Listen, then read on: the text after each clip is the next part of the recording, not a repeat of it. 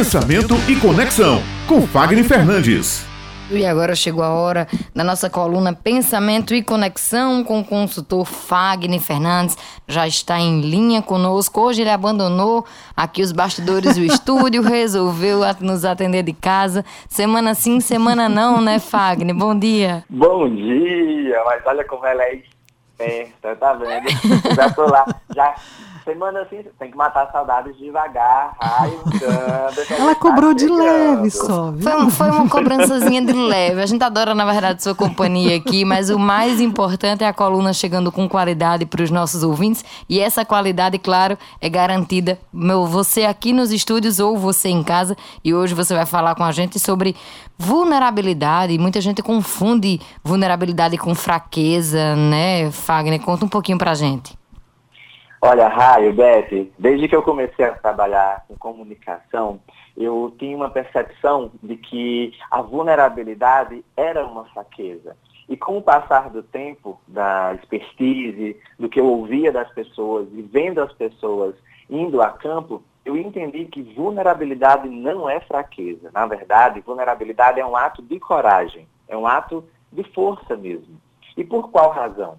Quando a gente se propõe a fazer algo, quando você se propõe a compartilhar o seu conhecimento através da sua voz, através daquilo que você tanto buscou desenvolver, eu entendo que isso se torna um ato de coragem. O problema é que, na nossa descrença, nós fomos alimentados em uma base de escassez. E aí fomos tendenciosos a entender que a vulnerabilidade ela se torna uma fraqueza. Por quê? Nós nunca somos bons o bastante, ou nunca estamos preparados o suficiente para aquilo que chega. Não é, não, não basta você ser bom, você tem que ser perfeito. Você nunca está magro o suficiente, você nunca está poderoso o, o bastante, você nunca é bem sucedido. Ou seja, é tanto nunca na nossa vida que parece que nós não temos força para crescer. E a vulnerabilidade, ela tem essa capacidade de nos colocar em movimento. Mas há três grandes fatores, meninas, que nos colocam totalmente em paralisação. Um deles é muito conhecido, nós já falamos várias vezes aqui na coluna, que é a vergonha, né, ou a timidez, que as pessoas têm o medo de, da exposição do ridículo e a depreciação da própria imagem. E isso faz com que as pessoas se tornem frágeis e não pessoas que se tornem fortes, porque a vulnerabilidade nada mais é do que você se expor, estar aberto a. O segundo pilar que eu percebo que torna as pessoas frágeis, ao invés de potencializá-las a se tornarem fortes, é a comparação, o grau de comparativo. É claro que nós sabemos o quão é saudável nós estarmos em competição, o quanto é bacana você conquistar os desafios. Mas a comparação de melhoria contínua, ela precisa acontecer de você consigo mesmo. Você olhar até onde você foi ontem e entender quem você pode estar se tornando hoje. Esse grau de comparatividade faz com que você consiga entender onde estão as suas forças e como melhorar as suas fraquezas. E o terceiro pilar, que também é muito comum nos dias de hoje, sobretudo nessa velocidade da informação e a necessidade de resposta eh, financeira, social e empreendedora muito grande, nós temos a desmotivação, que as pessoas elas é, à medida que vão correndo riscos, elas também não vão se permitindo serem polidas para que tudo possa se tornar algo diferente. Então, pensando nisso, o que seria a vulnerabilidade? Na minha perspectiva, a vulnerabilidade é nós podermos expressar uma opinião que, na grande maioria das vezes, é impopular, é, e esse movimento ele é muito forte. Quem domina a vulnerabilidade tem grande chance política nesse movimento que está começando agora.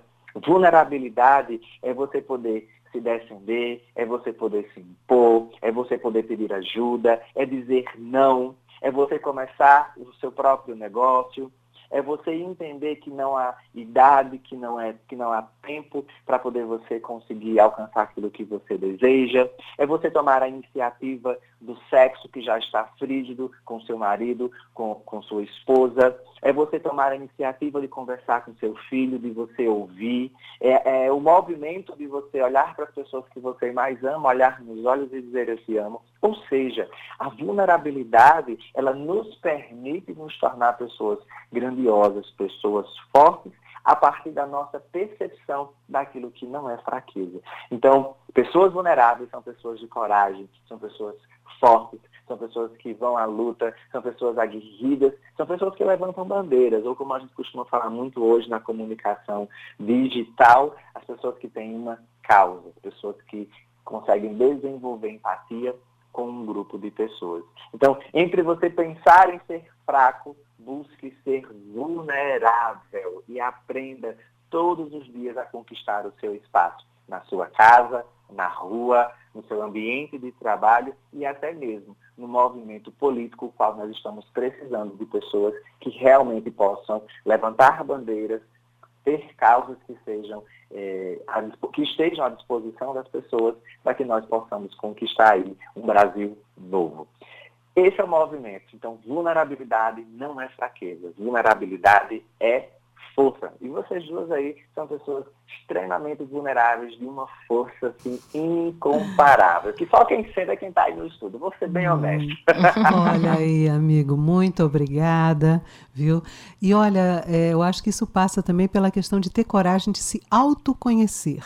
Não é, meu amigo? Porque aí você sabe quem você é, até onde você pode ir e o que é que você quer mudar ou não também tem a questão da aceitação. Muito bom, Beth. Olha, é muito importante a gente conseguir entender esse movimento de conhecer os seus limites, as suas fraquezas, entender o que são potencialidades, você aceitar enquanto. A gente só consegue mudar, Beth, mas a gente consegue se entender, Sim. a gente consegue se aceitar. É. Mudar de fora para dentro é uma imposição muito, muito brusca. O mais gostoso, embora doa mais, é mudar de dentro para fora, porque ela vem forte, ela vem com, com verdade, ela vem com profundidade e ela vem de uma forma tão singular que nós conquistamos resultados que a gente nunca pensou em conquistar na vida. Pois é, meu amigo, viva então a coragem de sermos quem nós somos, com nossas fraquezas e com nossas fortalezas, né não? Muito obrigada, Fagner Fernandes, por essa coluna, mais uma coluna maravilhosa como o Raio coloca sempre aqui, pensamento e conexão. Deus quiser, terça-feira estou com vocês um tema bem importante, né? Falar sobre storytelling na comunicação política, viu? Já anota, Raio. Maravilha, adorei o tema, viu, Fagner? Muito obrigada. Ótima semana para você e até terça. Tchau, tchau.